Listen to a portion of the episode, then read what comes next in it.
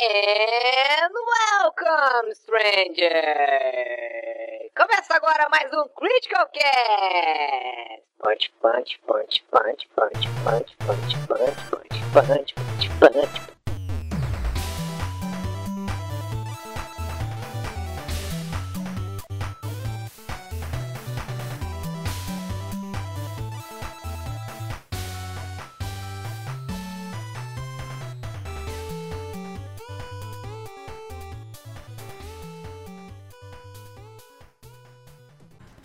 Galera, tudo bom com vocês? Aqui é o Eric, essa é a nova edição do Critical Cast. Hoje eu estou acompanhado, como sempre, do meu amigo JV, que tá só o pó hoje.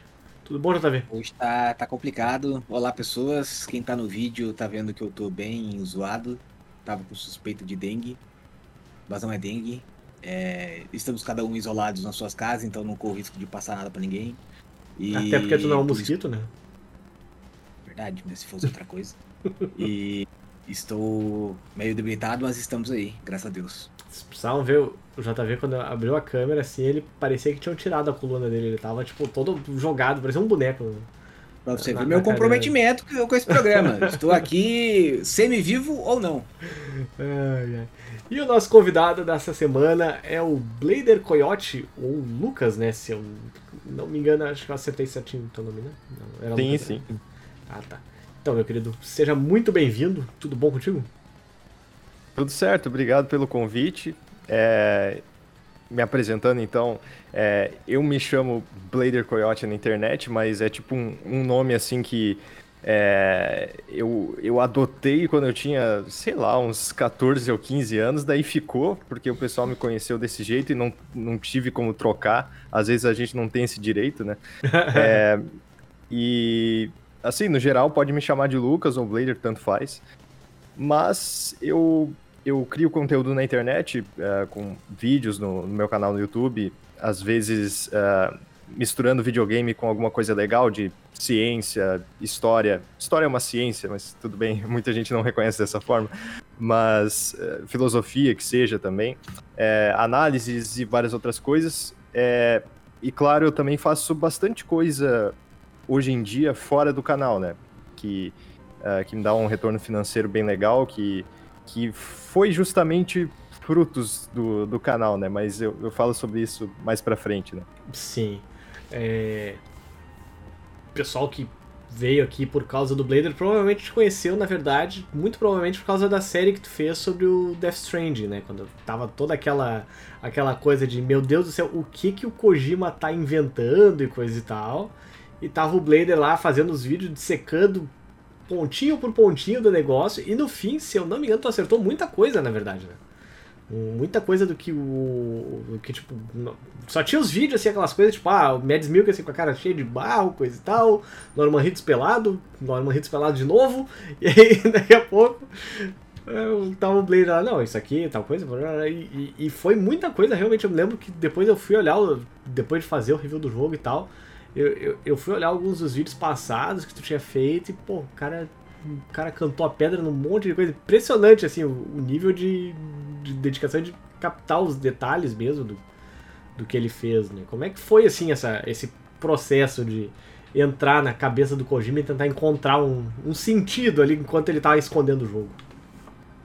É, assim, é, eu posso dizer que isso vem desde lá de trás, é, com Metal Gear Solid 5, que eu, eu me iniciei assim na, na franquia Metal Gear quando eu tinha uns 8 anos, até meus 11 mais ou menos, eu tava ali jogando Metal Gear Solid 3, mas eu não entendia quase nada, assim, claro, eu era criança, não, não tinha condições de entender nada, né? Sim, pô, a gente e... vai jogar hoje em dia, não entende direito às vezes as coisas, imagina 8 anos ali o gurizinho.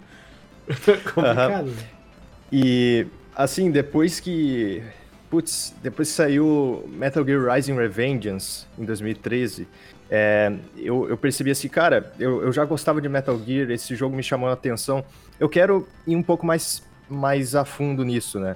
Daí eu vi que já tinham anunciado Metal Gear Solid uh, 5 The Phantom Pain e tava lançando Ground Zeroes e eu comecei a me inteirar nisso, né? Daí eu comecei a interagir com a comunidade e até esperar o The Phantom Pain em 2015, é, a gente interagiu muito, assim, buscando uh, desvendar os mistérios do, do enredo, uh, conectar as pontas e tudo mais, né? Porque, querendo ou não, o Metal Gear Solid 5 era a conclusão, apesar de se passar quase no meio da timeline, assim, de Metal Gear, né?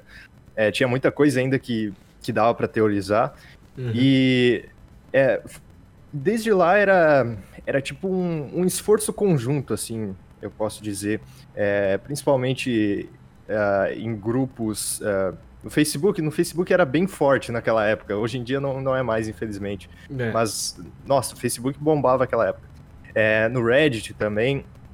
Então, é, meio que é, foi um esforço coletivo, assim, do pessoal em por um bem comum, sabe? De, de tentar entender o que estava acontecendo. E isso aconteceu ainda mais intensamente no Death Stranding. Foi é, numa intensidade tão forte que a gente começou a aprender tanta coisa, tantos conceitos de, de, de ciência, de física, de, de filosofia, de história também. É, apesar de história um pouco menos, porque Death Stranding, é claro, é um jogo futurista, mas tinham vários conceitos assim que remetiam à, à Segunda Guerra Mundial e, e tudo mais. É, o Egito Antigo também. É, então, é, é claro que eu me dediquei bastante, assim, de pegar cada trailer, olhar de frame a frame e tentar extrair coisas ali, mas eu também tenho que dizer que isso é, foi muito um esforço conjunto. Várias coisas assim eu trazia aqui. Ah, a comunidade descobriu isso, daí eu trazia ali pro pessoal em, em português também, porque no Brasil Sim. ninguém fazia isso praticamente, né? É, salvo em alguns vídeos raros assim que, que às vezes uns canais grandes faziam, é, mas de pegar aquilo ali, espremer, tentar entender bem, isso aí tava um pouco em falta. Daí eu pensei em preencher isso, né? E, e eu também pretendo fazer no próximo jogo do Kojima. Porque foi uma experiência muito boa e eu acho que, que vale a pena, sabe? Eu acho que é isso que as pessoas esperam que aconteça é, do, meu, do meu conteúdo, apesar de eu ter outras coisas também, né, pra fazer. Sim. Eu acho, eu acho fascinante esse tipo de, de atividade, porque, é, assim, eu confesso que quando eu era mais novo eu tinha muito interesse, mas eu não sabia inglês direito e não sabia onde. Mas, assim, eu queria ter um lugar para comentar sobre os jogos que eu gosto e sobre as teorias que a gente criava. Eu lembro que eu tinha um amigo e às vezes a gente ficava criando teorias, assim, muito loucas em cima de alguns jogos e depois a gente via que era verdade, sabe? Nossa, meu Deus, a gente ficava se sentindo muito nossa, a gente desvendou o mistério. Eu acho muito legal essa essa pegada que hoje em dia a gente tem em alguns fóruns, que a galera se junta para descobrir um mistério, às vezes é um negócio tipo mais é, relacionado a um jogo em específico, uma série específica, às vezes é realmente um mistério real e tal. E eu, eu acho fascinante como a comunidade consegue se juntar e realmente resolver o mistério muitas vezes, buscando pistas e analisando é, coisas que são bem sutis, assim, que são largadas por aí. E acho que uma das, talvez das mais, famosas é aquele jogo que ficou, é, uma empresa britânica fez, e aí era para descobrir um tesouro é, escondido, tipo um negócio de geocaching, assim, e ela ficava publicando umas, umas, umas cartinhas, né? E aí, tipo, a grande maioria das cartas a galera desvendou e tinha uma que era Find Satoshi. E que, tipo, só foi descoberta esses dias atrás ali, porque alguém realmente foi atrás e descobriu onde é que o Satoshi estava, quem era o Satoshi e tal. Eu acho, eu acho fascinante é ver isso aplica, aplicado a jogos né, que são mais conceituais, digamos assim, do, do, do, Kojima, que mistura alguns conceitos que vão um pouco além do que a gente está acostumado é, é, nos jogos convencionais. Eu acho muito, muito legal mesmo. Agora só falta saber qual vai ser o próximo jogo do Kojima e o que, que ele vai trazer, né? Porque o Death Stranding foi realmente um negócio muito diferentaço do que a gente estava acostumado do, do Kojima, né? Uhum. É, é, eu acho que no geral subestimam bastante o potencial assim de desses jogos de o nome é ARG né que é, é acho que é de jogo de realidade aumentada, realidade aumentada. Assim. isso é. Uhum. e eu acho que é, muitos muitos até filmes seja o que for né qualquer mídia perdem a oportunidade de envolver as pessoas dessa forma porque é realmente um negócio que que martela a cabeça da pessoa por muitos dias. Então, é, é uma forma, assim, de envolver de um jeito muito mais envolvente. Sim, é, tem a, gente que fica realmente obcecado pelo negócio, né? Sim. É, com, com o Death Stranding tinha muito essa questão também de ah, o jogo ser sobre conexões entre as pessoas, então é, combinou muito bem com a ideia de as pessoas se juntarem e formarem as coisas, sabe? Então, é, casou muito bem esse tipo de, de marketing, esse tipo de, de coisa que o Kojima fez, porque, assim, apesar de é, ter tido marketing ali todo misterioso, ele não dizia assim, ó, vão lá e vão teorizar sobre, sei lá, esse colar aqui que tá aparecendo aqui. É, não, é uma coisa indireta, assim, e eu acho mais interessante dessa forma até. Mas é, eu espero que ele faça de novo, assim. É, eu, eu acho que talvez é, agora que Death Stranding não teve uma recepção assim tão um, 100% favorável, assim, quanto ele esperava, né? Não é à toa que ah, algumas mudanças assim ele fez no Director's Cut uh, em relação a isso. É, eu acho que o próximo jogo dele vai tentar ser um pouco mais direto, sabe? Mais direto ao ponto, fazer mais o pessoal, uau, olha esse jogo aqui, quero jogar, sabe? Não, meu Deus, mais... o que, que, é isso? Não tô entendendo. Mais comercial, tu diz, quer dizer? É. Tipo, é, isso era a próxima pergunta que eu ia te fazer, na verdade, assim, e, e, no fim das contas, depois de toda aquela expectativa, teorias e tudo mais, tu, tu, tu gostou do jogo? Ele era o que tu esperava? Tu esperava mais? O que que aconteceu. Porque eu, honestamente, eu tive uma experiência meio traumática com o Death Stranding, né? Eu, eu uhum. já comentei isso aqui em outros podcasts e tudo mais, comentei no meu review também, porque assim, é, pegar o jogo antes de todo mundo para jogar, sendo aquela coisa do jogo ser sobre conexões e tudo mais, é, tem, tinha umas partes do jogo que, tipo, tava claramente, era pra tipo assim, ah, Uh, putz, aqui devia ter uma ponte, o pessoal devia ter feito uma ponte, etc. Chegava lá e não tinha nada, tipo, era tu que ia ter que fazer a porra da ponte para as próximas pessoas que fossem jogar não terem o trabalho que tu teve e tal. tipo, além disso, o bebê chorando e tal, tava numa época que a, que a Antonella tava bem choroninha para dormir e tal, aí, pá, 40 minutos do bebê chorando no teu ouvido, aí o bebê foi chorar, vamos jogar videogame. Agora a porra do bebê começa a chorar aqui também, tu, meu Deus do céu, não aguento mais, socorro. ah, mas, mas enfim, o que que tu, o que que tu achou assim do jogo? Cara, eu, eu gostei muito do jogo, assim, é, é, é um dos meus jogos favoritos da vida, assim, é, em consideração, assim, numa questão emocional do que ele significa para mim.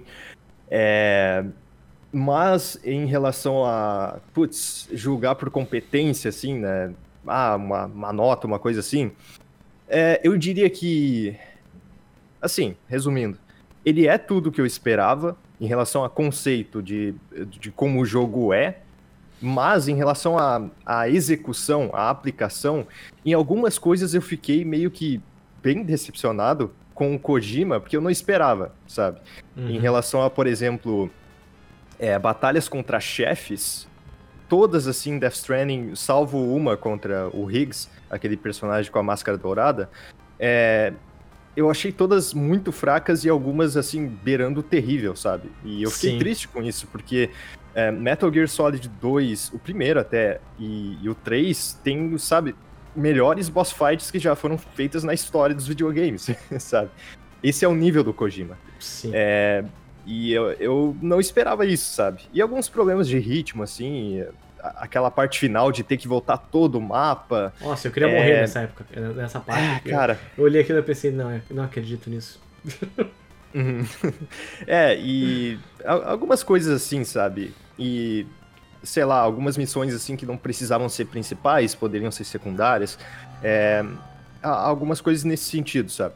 É, então, se eu fosse julgar Death Stranding, assim, é, nem, nem ferrando ele pass passaria de um 90, uma coisa assim, sabe? Incompetência.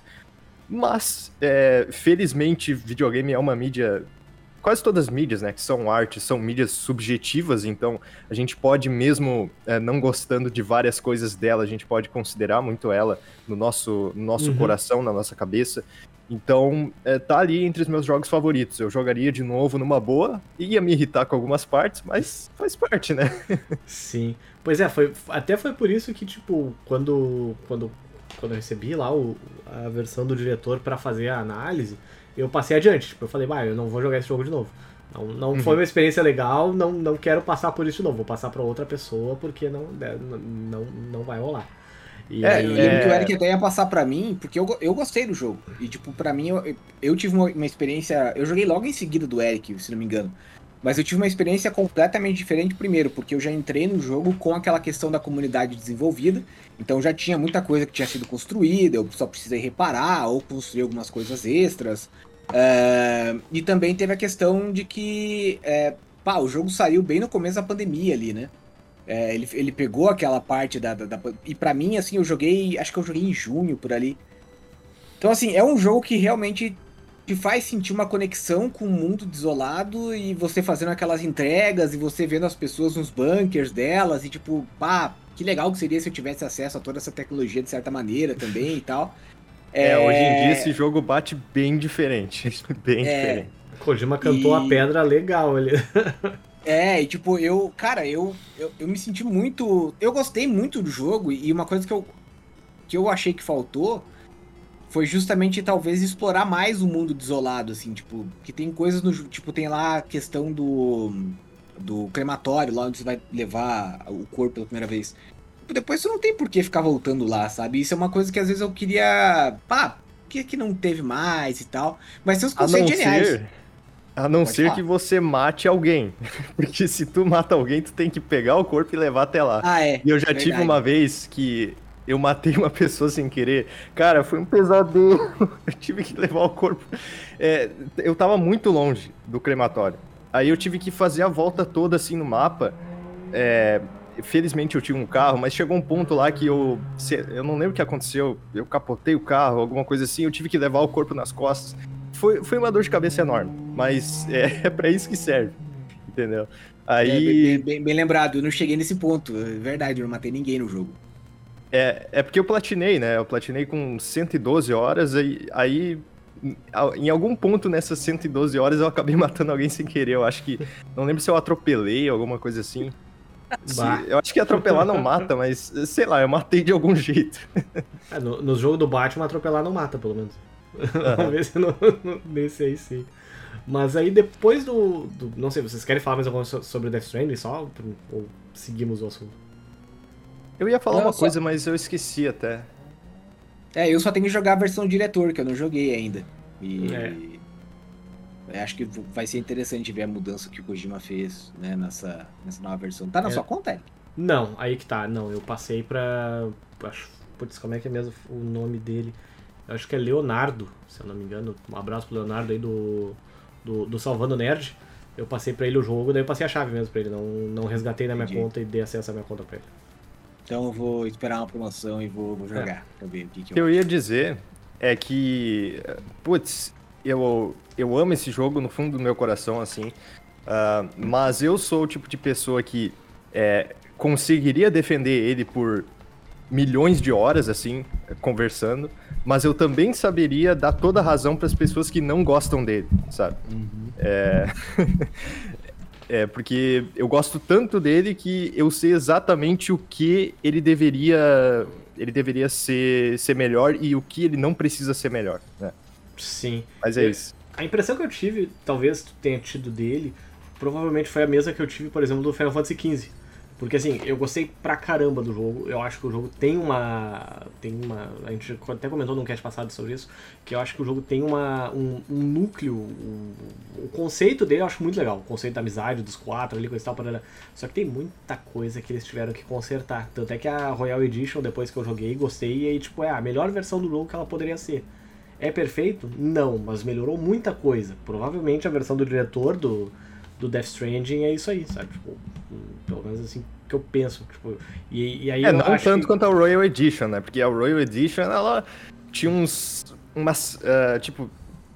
Vamos dizer que às vezes um jogo tem alguns buracos, mas o Final Fantasy XV ele tinha umas crateras pra preencher, né?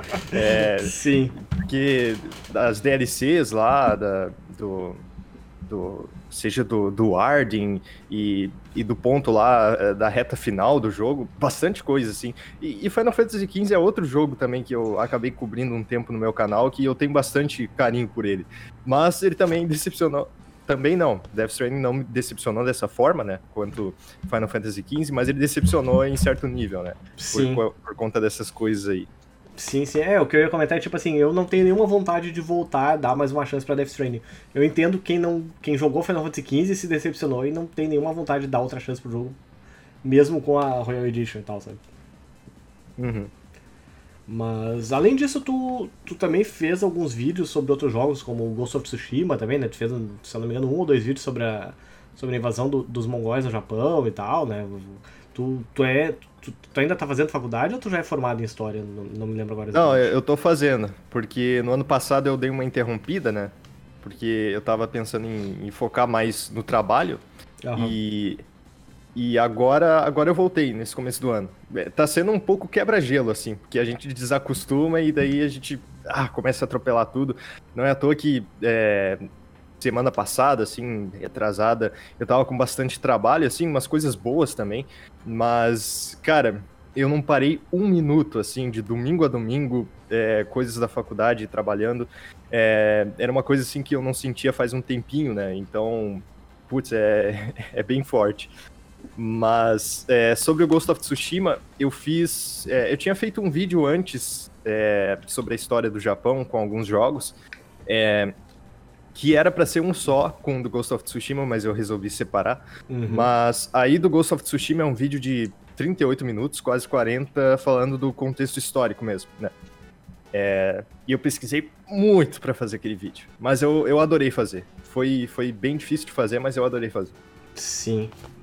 E. Ghost of Tsushima também é um, um excelente jogo, né, cara? Que foi mais. Eu acho que. Pra mim é quase. Eu acho que eu comecei o Ghost of Tsushima logo depois de ter jogado o. o- ou não. Eu não lembro, pra mim eles parecem muito próximos. Mas eu lembro que É, os dois. tu, tu falou que jogou o Death Stranding em junho, julho. O Ghost of Tsushima saiu nessa época, mais ou menos. É, eu acho que eu, que eu. Por isso que eu tenho essa impressão que os dois são bem próximos ali.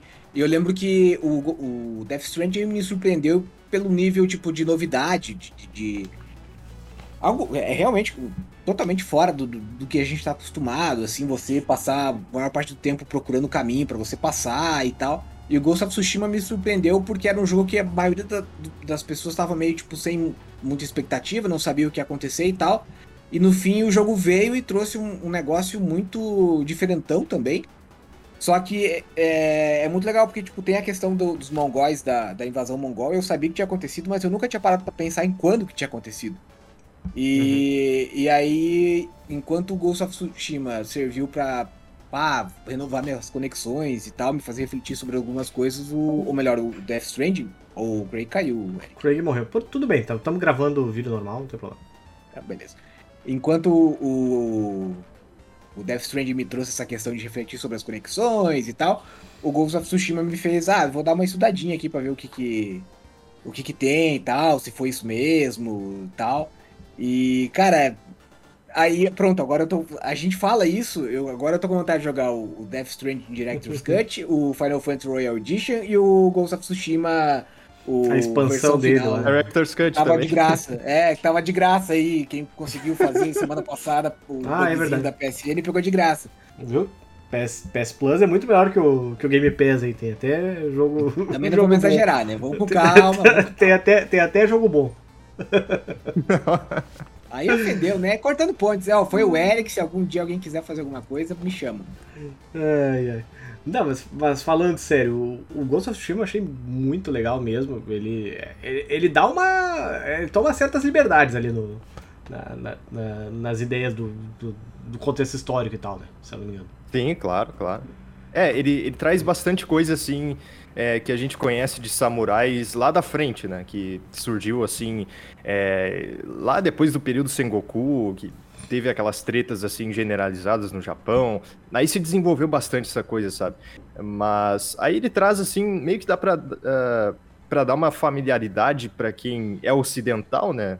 Ah, que ah, porque querendo ou não, Ghost of Tsushima é um jogo feito de eh, por ocidentais, né? Por, por americanos. Sim. Não sei se é americanos ou. eu Acho que a Sucker Punch é, de forma geral, é americana, né? Eu acho que é americano barra canadense, se não me engano. Foi assim. É, mas é daqui, da, da América mesmo. Aqui, daqui, aqui era É. botando, ladinho aqui. aham. É, porque a gente fez. Não, é que, é que eu tive uma entrevista com, com os caras da, da Sucker Punch, eles eram ou americano ou canadense mesmo. O sotaque não era de europeu de nenhum canto e tal. Aham. É, aí eles, eh, claro, fizeram visitas para Tsushima, eh, pesquisaram muito sobre, eh, pegaram con- consultores históricos também, e eles também é, foram homenageados assim pela, pela prefeitura é, por um santuário que tinha lá, porque eles ajudaram a dar visibilidade para a ilha, né? Porque a ilha era Sim. bem desconhecidona quando não tinha o jogo. Aí eles conseguiram arrecadar dinheiro para reconstruir um, um portão Tori lá do, do santuário e eles acabaram sendo nomeados embaixadores da ilha. Negócio bem bonito, assim, bem legal. Que, que mostra como, como jogos podem ajudar, assim, nesse sentido, sabe? De, de dar visibilidade para um, um lado de uma cultura que. É, a cultura japonesa é extremamente conhecida, mas não todos os pontos dela. Né? Tsushima era um desses pontos. É, e, mas é isso. É, em relação ao contexto histórico mesmo, tem umas liberdades ali, mas é, no geral eles falaram que o jogo não tem essa proposta de ser um livro de história, né? Uma coisa é, totalmente Sim. fiel. É, mas é, te colocar naquele contexto ali, naquelas ideias da, da invasão mongol, e, e, é isso que importa, né? Aí, se a pessoa quer saber o resto, daí ela vai atrás, ou assiste meu vídeo lá que eu fiz é, me matei para tentar juntar todas as informações, mas eu acho que essa é a graça, né? Sim, com certeza. A impressão que eu tive meio que foi isso, tipo, é, parece, sabe, uma versão meio tipo Hollywood, Hollywood, hollywoodianesca, talvez Olha, seja a palavra consegue? que eu tava Ele procurando, consegue, né? tentando, é, tentando. consegue. Mas desse negócio, tipo, ah, do desenvolvimento de samurais e tudo mais, mas o resultado foi muito legal, né? E, e, eu lembro que na época, uh, até me lembro que teve uma entrevista, uma coisa assim, sobre, com desenvolvedores japoneses que eles ficaram se perguntando, pô, por que, que a gente não fez um jogo assim, sabe? Por que, que a gente não, não teve essa ideia e tal, tipo, por, porque, pô, é, é o tipo de jogo, sei lá, que a, que a Platinum Games, a Square Enix, coisa e tal, poderia muito bem fazer também, né? Talvez não fosse sair Sim. tão legal, por uma, tem essa chance, porque ele tem uma cara de jogo ocidental mesmo, apesar de se passar no Japão, né? Sim. Eu acho que na verdade tem alguns. alguns é, eu ia falar contextos históricos, mas não é bem isso que eu quero dizer, mas não deixa de ser.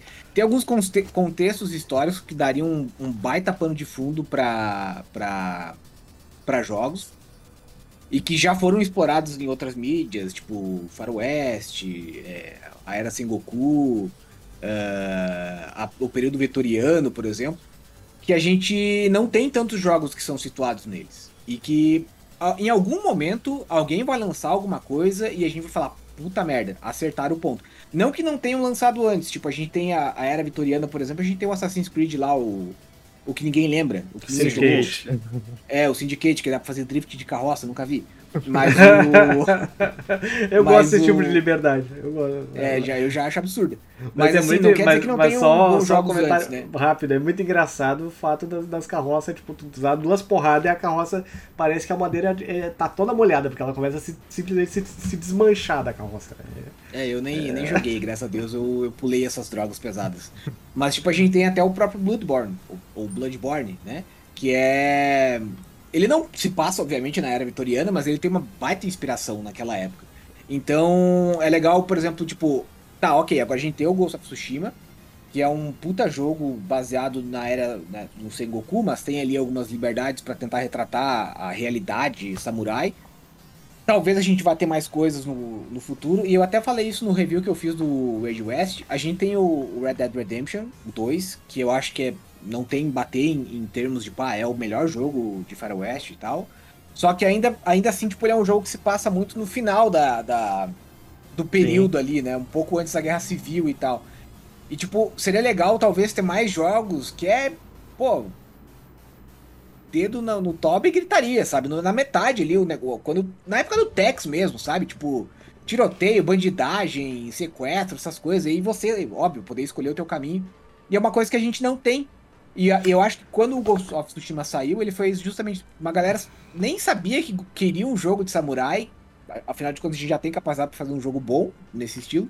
E quando saiu foi uma surpresa para todo mundo. Eu tô esperando aí vir mais um jogo de Faroeste em breve, mas eu acho que vai ser difícil. Tomara que. Pô, podia sair um pelo Kojima, inclusive. Ia ser da hora. É, é pois é. Tem muitos períodos assim, é, principalmente é, do, dos próprios mongóis, assim, que a gente vê no, no, Ghost of Tsushima. Tem todo o Império Mongol, assim, que tem uma história enorme, enorme, que daria um jogo, assim, incrível. Mas é, é difícil, né? Ter... É que Mongol não pega, né? A verdade é essa. Tem um negócio, parece que, eu não sei se você chegou a ler essa reportagem, eu acho que foi da Vice.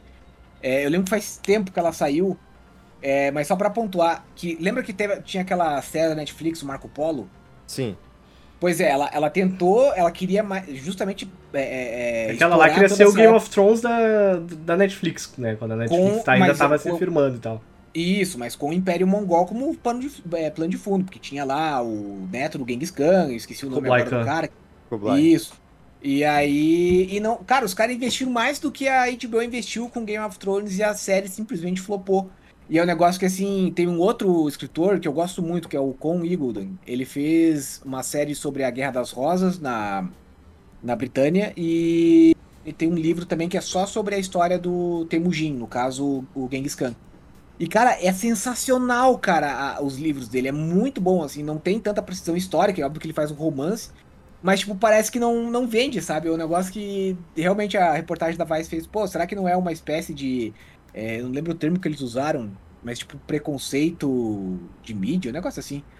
Enfim, mas você tava falando das, das, das várias. Desculpa ter te cortado, mas falou, tava falando das vários, vários períodos que dá para explorar, né? É, uh, mas eu acho que talvez é, seja uma coisa que, assim, talvez em filmes é, não, não necessariamente. É, como é que eu posso dizer?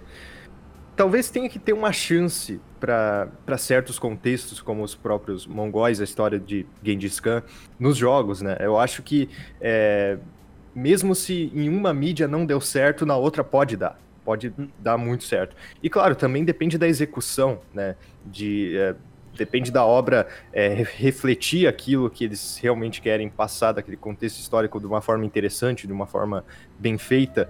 É, eu acho que tem, tem muita chance, sabe, nos jogos e de outros contextos que eu poderia imaginar. É, assim, é, eu acho que o período medieval, assim, de, de modo geral, é, tem alguns jogos como Kingdom Come Deliverance, que fizeram muito bem a, a recriação histórica, mas eu acho que, sabe, tem tantas guerras na, na Idade Média que eles poderiam explorar. É, a Idade Média também não é só o pessoal da Europa, também tem, uhum. tem a Ásia. É, cara. Norte da é, África também, que teve, teve uns conflitos interessantes, né? Sim.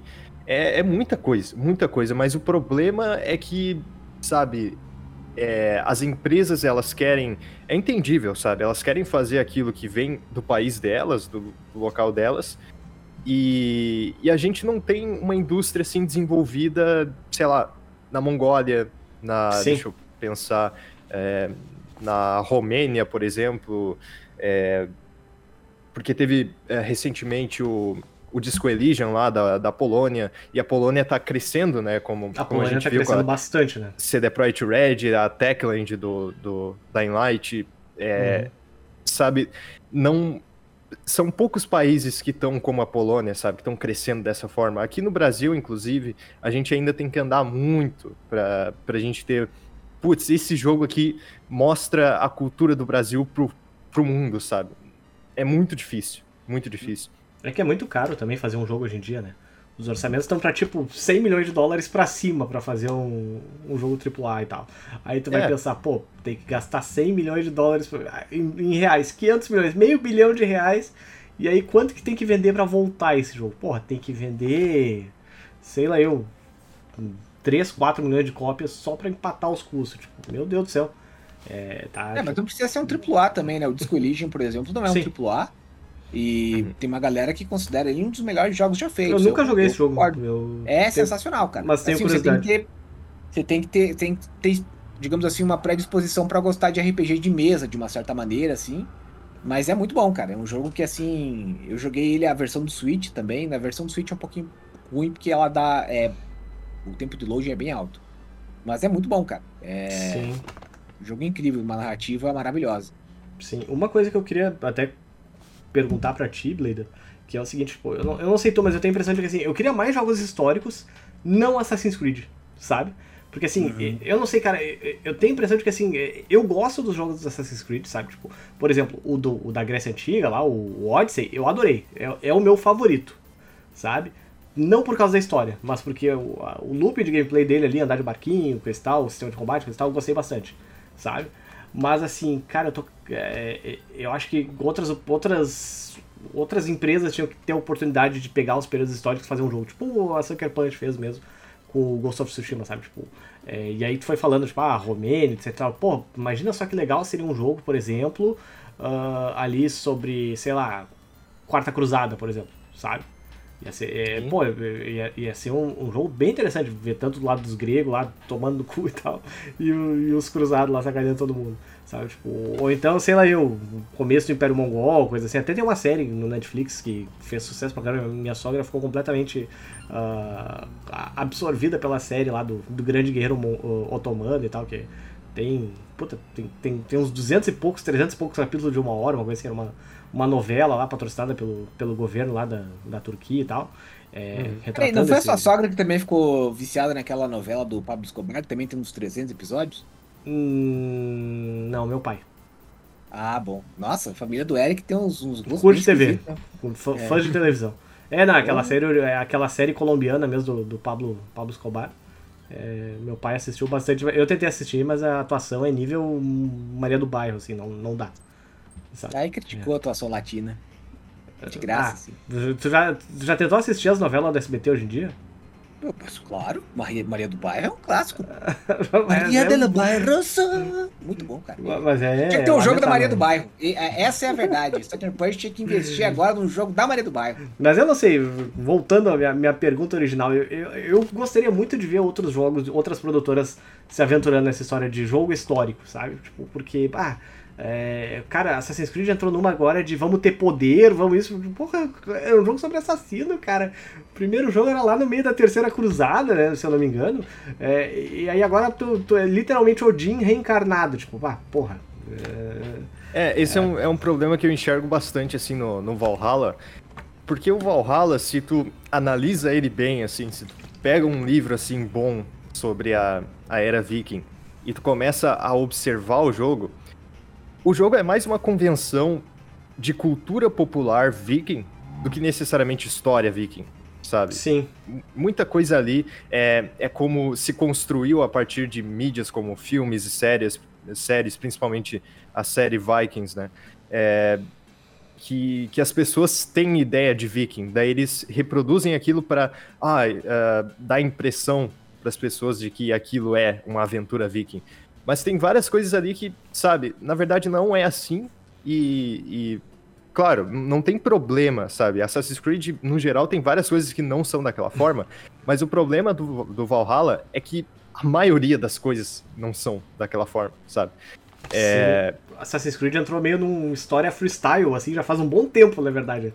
E até, só comentando rapidinho, desculpa te cortar, mas lembrando agora que o... Lembra quando mostraram o Thor do God of War?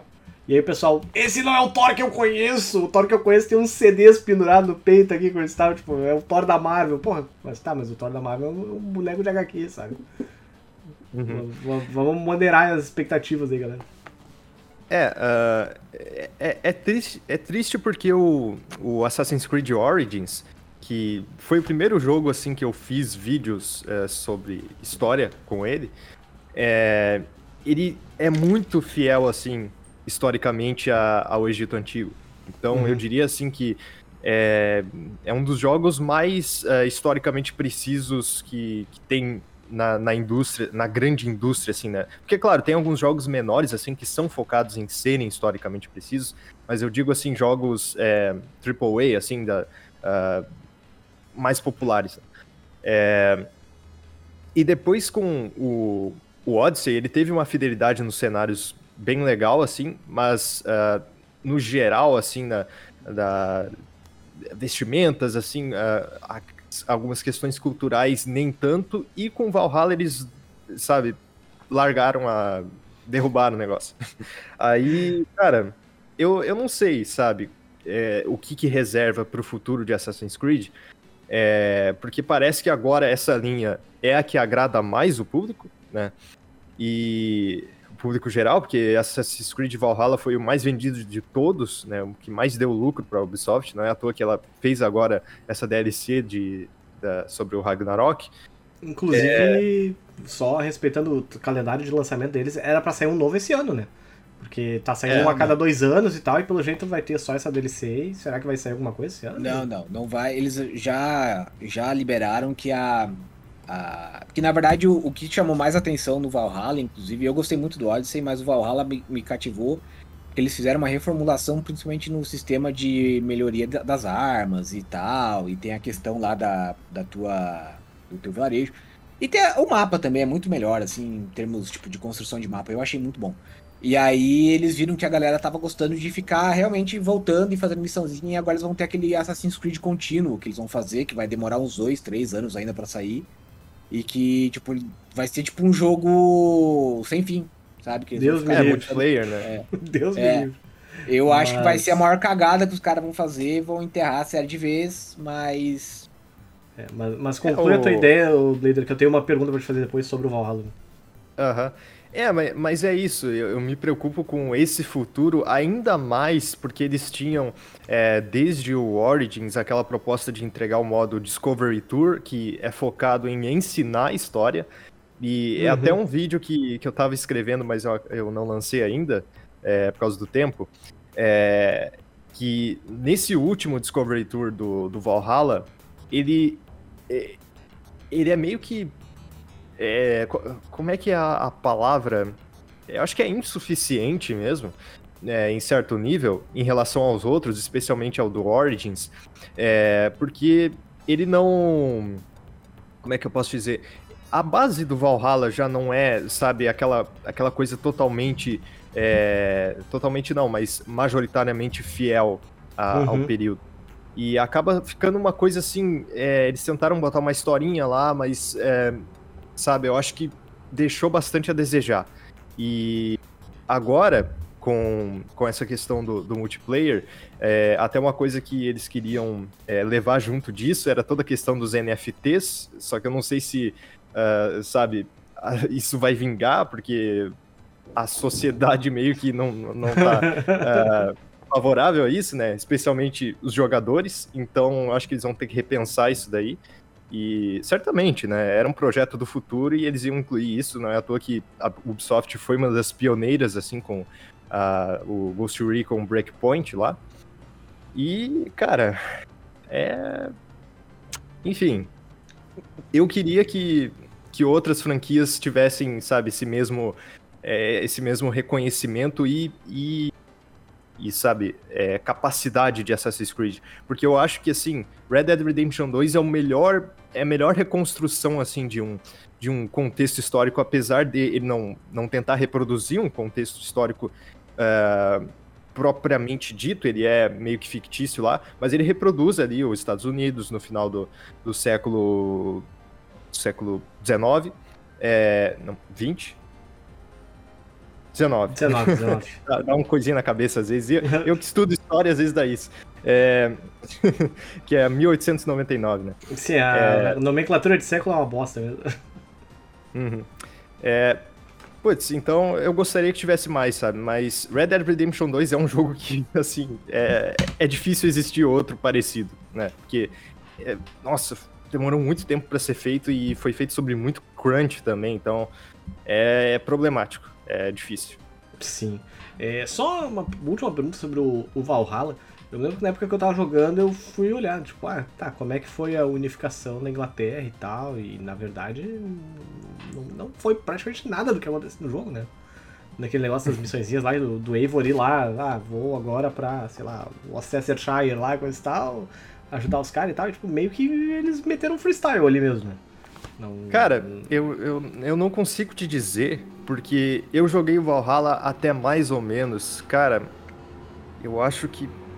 Eu não lembro assim que parte da história, mas eu joguei umas. umas 7 horas, 7, 8 horas.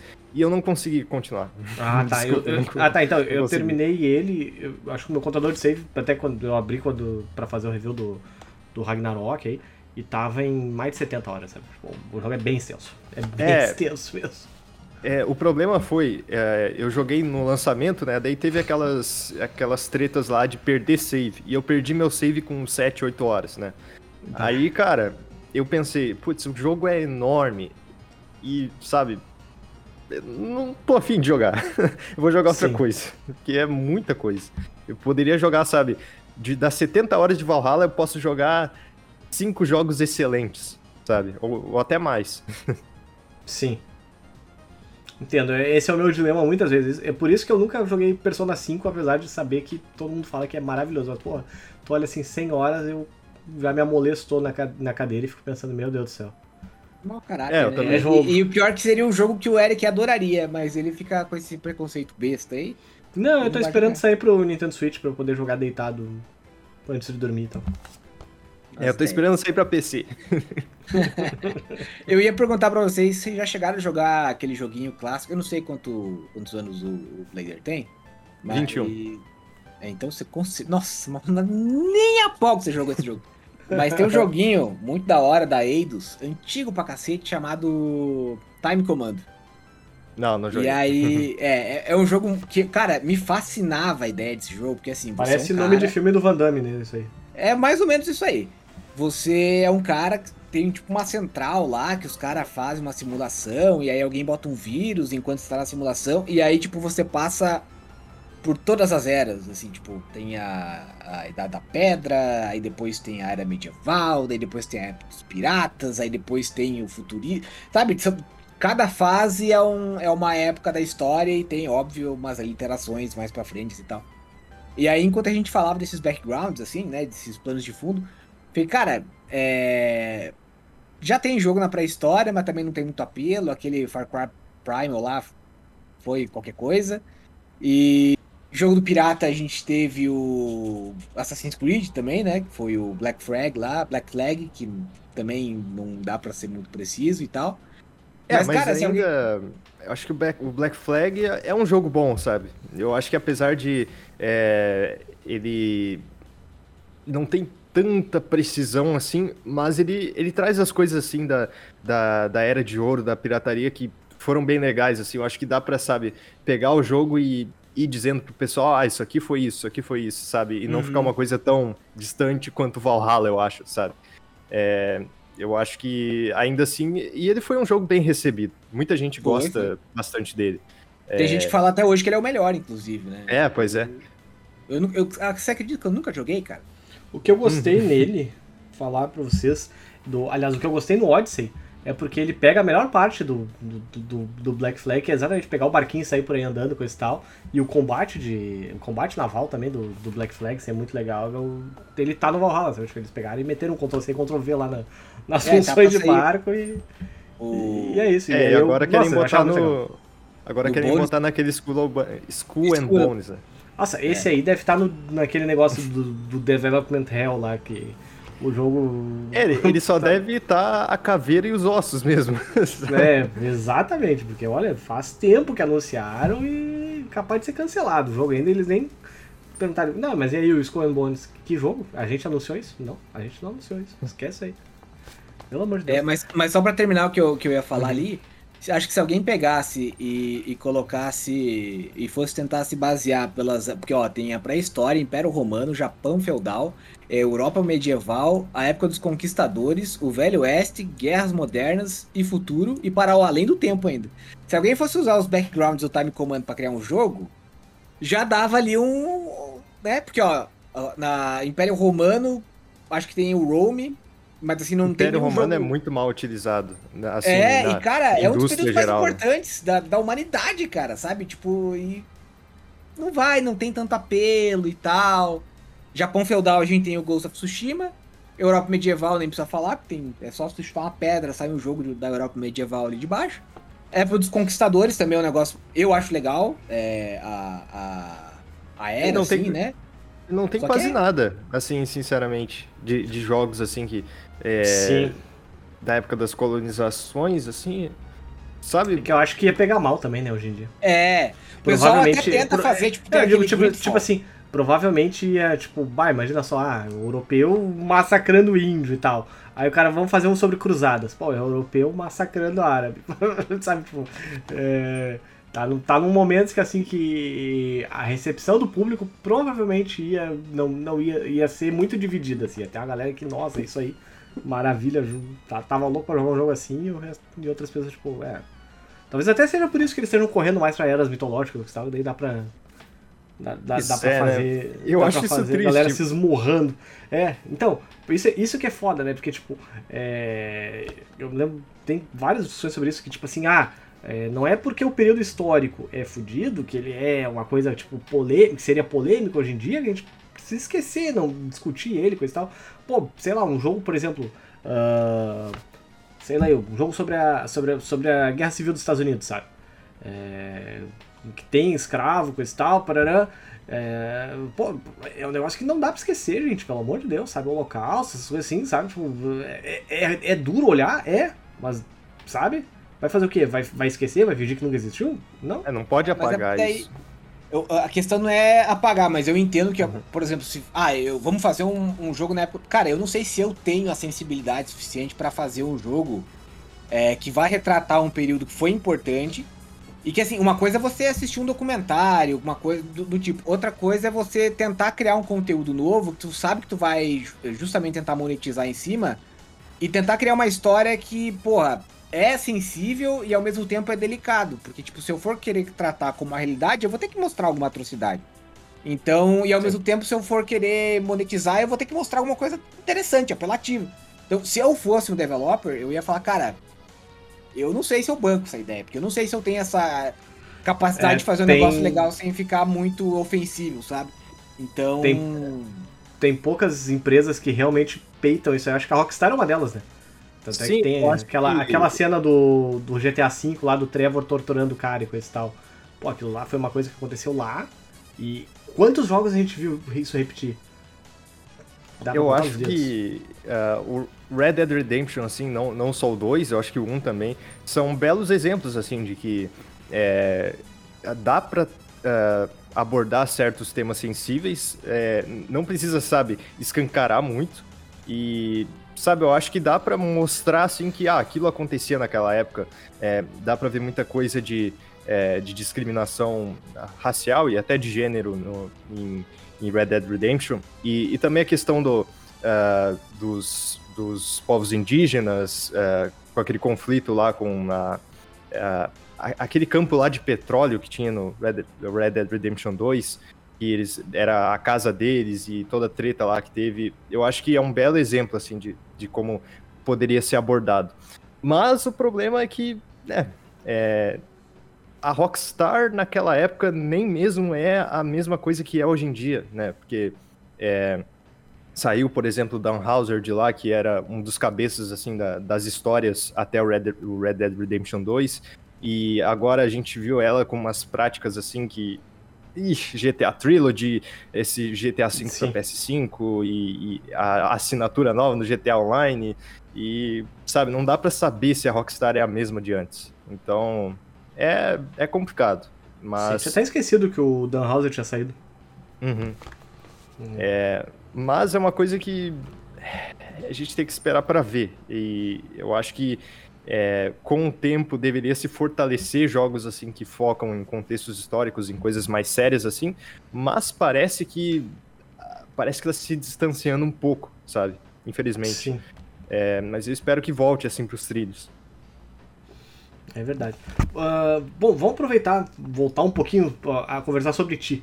É, tu recentemente, tu, tu, tu- aliás, no começo do, do cast, tu comentou que graças aos teus vídeos e tudo mais, tu começou a, a trabalhar com outras coisas, tal, que tu ia comentar depois. E aí, recentemente, até tu publicou com o pessoal da meu PlayStation, né? Uma, um vídeo, uma série de, de vídeos sobre o. Eu esqueci agora qual jogo Ghostwire Tokyo. sobre o Ghostwire Tokyo, isso, exatamente. Como é que foi essa, essa experiência, assim? Como é que foi esse negócio, assim, de, nossa, tô fazendo vídeos muito legais sobre conteúdo misturando história games e tal, e, e ver os frutos disso aí, porque eu, eu, eu lembro, assim, de cabeça que tu já trabalhou, já, já fez colaborações também com Voxel, né, fez com... acho que foi com o Omelete também, talvez, tenha sido, não, me lembro agora Não, de cabeça. com, né? com o Voxel mesmo. Só com- ah, tá, foi com o Voxel e com o pessoal da meu Playstation mesmo. Uhum. É, uh, com o Vox eu, eu fiz o especial do, do Crash sobre a, a história da Naughty Dog, como ela começou, né? Um vídeo de, de uma hora. E, e, com o pessoal do meu PlayStation eu, eu fiz vários textos lá, né? Bastante coisa. E agora a gente é, fez um, um, uns vídeos de publicidade para o Ghostwire Tokyo. É, aí eu, eu fiz naquele esquema de é, vídeo curto, né? Para Instagram, Reels e, e TikTok. E eu uhum. botei algumas curiosidades lá de, uh, da cultura japonesa, que o jogo tem bastante, né? É, Ghostwire Tokyo é um jogo bem rico, assim, em, em expressão cultural, né? Uh, questões da, da, da, do folclore japonês e tudo mais, uh, coisas, tradições deles e coisas sociais também. É, e eu, eu resolvi é, transmitir isso para os vídeos. Alguns deles ainda não saíram, né? Só saiu o primeiro, eu acho, por enquanto. Eu não sei quando que esse podcast vai ser postado, mas... Hoje. ah, tá. É que é hoje eu... É, era pra gente ter gravado sexta e tal, né? Aí a data do lançamento é hoje, o... em áudio pelo menos saiu hoje e talvez o vídeo saia só terça-feira. Uhum. é, a, a, ideia, a princípio, é lançar hoje mesmo. Aham. Uhum. É... Aí eu fiz... Aí só foi postado primeiro, mas os outros eu não sei quando vão, uh, vão ser.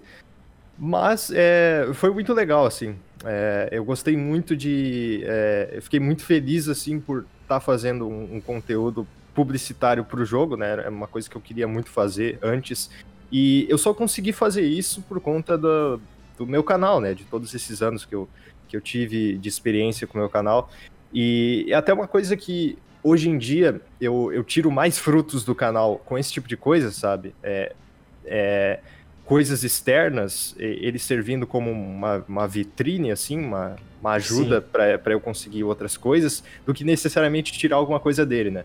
Porque, assim, para monetização, assim, é, é meio difícil porque eu também não, não faço vídeos muito frequentes, né? Porque eu não, não tenho tanto tempo para fazer isso. É, pelo menos o conteúdo que eu gosto de fazer, né? Porque eu também não é, evito botar qualquer coisa ali que que eu não que eu não, sabe, não tô afim de fazer, eu tenho que estar tá muito afim de fazer vídeo, senão eu não faço, senão não uhum. funciona, né?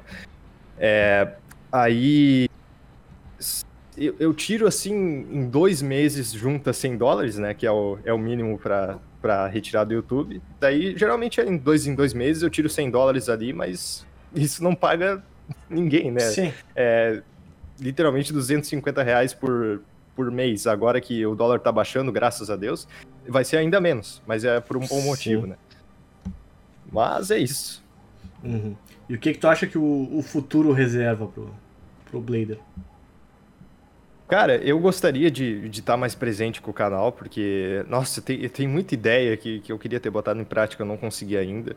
É, mas também fazer outros trabalhos aí, né, com, com, com algumas empresas, quem sabe, avançar aí nisso. E mas é isso, e continuar estudando também e formar logo, porque eu já, já tô desde 2017 na faculdade, não me formei ainda. É... Ih, não, cara, 2018, isso aí, 2018. Isso aí é tranquilo. Eu entrei na URGS em 2006 e saí em 2014. Entre uma troca de curso e outra, levei cinco anos para formar em economia também. Uhum. Não... Mas é isso aí. tem o pessoal eu... estourando tempo. Aham. uhum eu gostaria de fazer mais vídeos assim, explorando é, história e ciência, né? Só que o problema é que toma muito tempo, né? E, e a gente, é, por exemplo, eu fiz um, um dos meus vídeos favoritos, assim, que eu fiz, é, foi sobre o, os parasitas de Metal Gear Solid 5, sobre a biologia deles e a relação deles com, com a dengue. E, e, cara, foi um trabalho de pesquisa muito grande, eu fiquei mais de um mês fazendo e edição também. E, assim, é, eu não tô reclamando, claro, que deu 10 mil visualizações, é bastante gente que me assistiu, mas não é algo que dá para sustentar o canal, sabe? Infelizmente. Sim, é muito pouco. É, é, em termos de monetização, é muito pouco. É, é infelizmente. É, aí eu gostaria de, assim, no futuro poder fazer isso, sabe? Sem essa preocupação, né? É, mas querendo ou não, para eu atingir isso, eu tenho que abordar os, outros conteúdos também que são mais simples, né? Para crescer o canal e tudo mais. Porque não Sim. adianta, sabe, eu tentar socar ali aqueles vídeos e, e não, não ser a maioria que, que assiste meu conteúdo que vai ver, né? Sim. E, Mas é isso aí. Maravilha, então. Bom, uh, tu tem alguma consideração final aí, JV, antes da gente começar o encerramento? Não, eu só. eu acho que podemos ir pro, pro encerramento. Tá, tá Tô legal. realmente. Tô. O paracetamol tá pegando agora. tá- Ah, bom, os, os remédios estão fazendo efeito. É. Bom, uh, gostaria de agradecer a, a ter aceitado nosso convite aí, Blader. Muito obrigado pela, pela contribuição. Tá mais do que convidado para voltar aí pra gente bater mais papo sobre história, games, etc e tal. Foi um papo muito legal. Uh, e, enfim, uh, vamos- agora a gente vai pra aquela parte do cast do Toque Me Voa, então gostaria de perguntar tuas, tuas indicações e teu encerramento mesmo. Pô, eu acho que eu vou recomendar. Eu já tinha recomendado no. eu- é que eu participei do podcast do, do Up lá, que era o Final Level Cast, e eu acabei Sim. falando isso também. É, mas eu vou recomendar pro pessoal jogar a série Stalker, né, que, que é feita pela, pelo pessoal da GSC Game World, que, que é lá da Ucrânia, e para pensar neles, assim, porque, é, querendo ou não, a gente consumir obras de, de certos. é, de, certas, de certos países, de certas pessoas, a gente acaba é, considerando elas na nossa mente, assim, apesar de a gente não pode fazer muita coisa além de fazer doações para eles, né, claro. É, mas a gente consumir, assim, é, jogar Stalker, conhecer a série, que é uma série que tem um legado muito bonito, é, tem seus problemas, assim, de otimização e tal, mas é, que- só lançou para PC, mas a comunidade é, se uniu, assim, é, se engajou bastante em corrigir o jogo.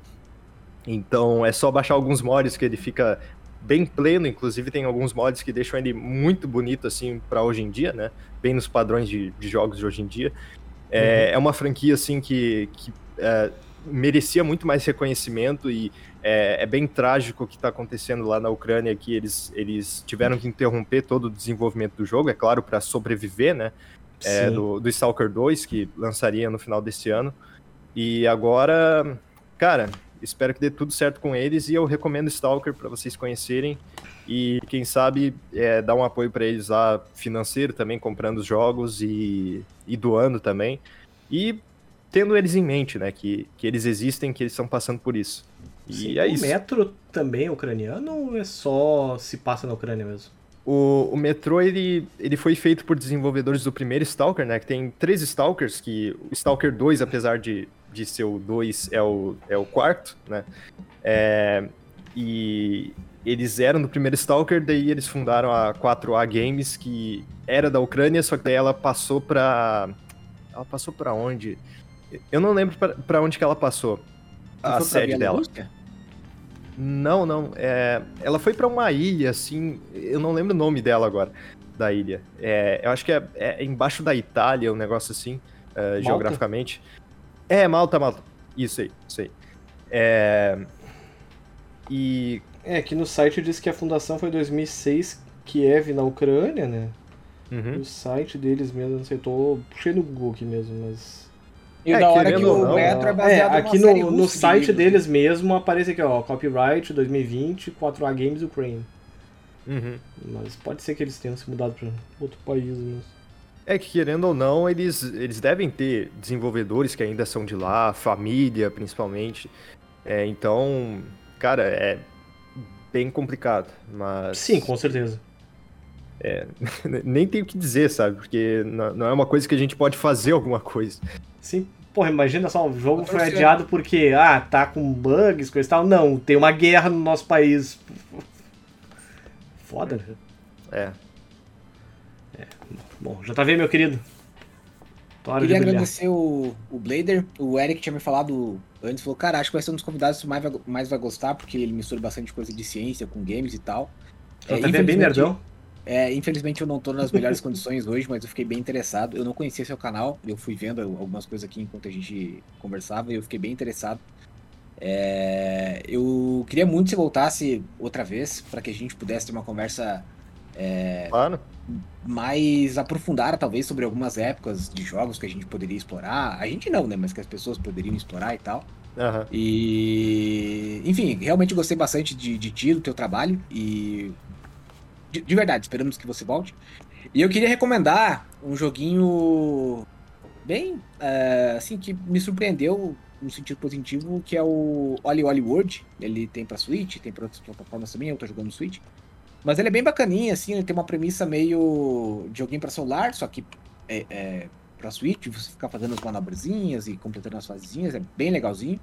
E eu queria recomendar também outro jogo que foi feito por um estúdio, na verdade não tem, ele acho que não é um estúdio ucraniano, mas teve muito é, uma galera da Ucrânia que trabalhou lá, que é o Xenoblade, que ele tenta pegar toda a parte do desastre de Chernobyl e dar uma. Cara, é, ele funciona muito surpreendentemente bem para um jogo indie, assim. Ele tem uma, uma, narrativa bem. É uma mistura de jogo de sobrevivência com, com um jogo de exploração. Ele é bem legal, ele tem um dos sistemas de tiro mais bonitos que eu já vi. É, ele parece e... bem inspirado em Stalker, pelo que eu vi. É, o pessoal meio que começou a fazer ele meio que numa parada de Stalker, assim, recriar algumas partes. Óbvio, não tem toda a cidade de Pripyat, como no, no último Stalker que a gente tem, né, que é o Call to Pripyat. Mas, é, tem, cara, é um, é um cenário bem legal, muito bonito e, e ele tem uma, um, um quê meio de sobrevivência, assim, você tá. Você tem que sobreviver lá na. na. na, na, em Chernobyl e catar um negócio chamado Chernoblita, que eu achei sensacional. É, então, recomendar esses dois jogos aí. E pedir desculpas também, além do, do nosso convidado, do nosso ouvinte, que hoje eu tô bem amoado, tá bem difícil gravar, mas Estamos é, aí. E é isso, Eric. Acho que agora é contigo. Se vira aí. Isso aí, galera. Bom, muito obrigado a todo mundo que ouviu mais essa edição do Critical Cast. Faço eco às minhas palavras, as palavras do JV. Eu só queria.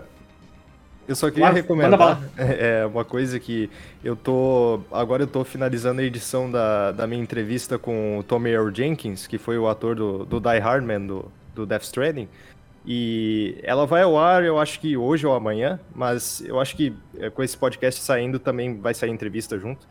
Aí confiram lá no, no canal. E é isso aí. Isso aí, minha gente. Assistam mesmo. Eu assistirei com certeza na, na, na estreia. Tô inscrito já no canal do Blader e geralmente quando pinta vídeo novo, eu assisto o YouTube na TV, né? Uhum. É, só assisto o YouTube na TV, então vai, vai com certeza pintar ali enquanto eu estiver fazendo alguma das crianças dormir. Beleza. Mas. Bom, galera, muito obrigado a todo mundo que ouviu mais essa edição do Critical Cast. Blader, muito obrigado por ter aceitado o nosso convite. Foi um papo muito legal mesmo. E as é minhas nóis. duas indicações da, da semana são o Chrono Cross Radical Dreamers Edition, que vai sair essa semana aí. Ainda estou sob embargo, não posso falar uh, sobre ele. O review vai ao ar amanhã, às 11 horas da manhã, se eu não me engano, dia 5. Então, só, só isso que eu tenho a dizer. Mas, enfim, o jogo todo mundo jogou, né? Pô, jogo de 99 e tal. Só assim, eu não joguei. Seria... Desculpa. Ah, bom, tudo bem. Tu tá perdoado porque tu não era nem nascido. É, não era nem nascido ainda quando o jogo lançou, mas. É, Qual pessoal, nós eu aqui, Eric? Pessoal veterano aí que cresceu com o PlayStation provavelmente jogou o Chrono Cross. É, o Chrono e... Trigger eu joguei. Um pouquinho, mas joguei. Pô, jogaço. Esse aí tem que jogar até o final. Esse aí, esse aí é um jogaço. Uhum. E a minha outra indicação também é uma série da Netflix, que eu e a Ju começamos a ver, que é 3 toneladas e meia, ou 3 toneladas, uma coisa assim. Ah, que é, aquela, é, é, a série da Netflix sobre aquele assalto que teve em 2006 ao Banco Central, lá em Fortaleza. E, nossa, é, é, é impressionante como os caras foram genial em fazer esse roubo. Tipo, roubaram 140, 150 milhões de reais, uma coisa assim. E aí o nome de 3 toneladas e meia da série é porque foi essa a quantidade de dinheiro que eles tiraram de lá, né? Imagina levar 3 toneladas e tal. E aí, o mais impressionante de tudo não é nem como eles conseguiram roubar todo esse dinheiro, mas a burrice dos criminosos que simplesmente pegaram e a primeira coisa que fizeram foi comprar carro, foi comprar, tipo, foi gastar o dinheiro, tipo, não, não tinha Breaking Bad naquela época, não tinha Ozark naquela época, pelo amor de Deus, se tu vai roubar tanto dinheiro assim, vai lavar o dinheiro antes, sabe, pelo amor de Deus, não, não, não vai ser tão burro assim.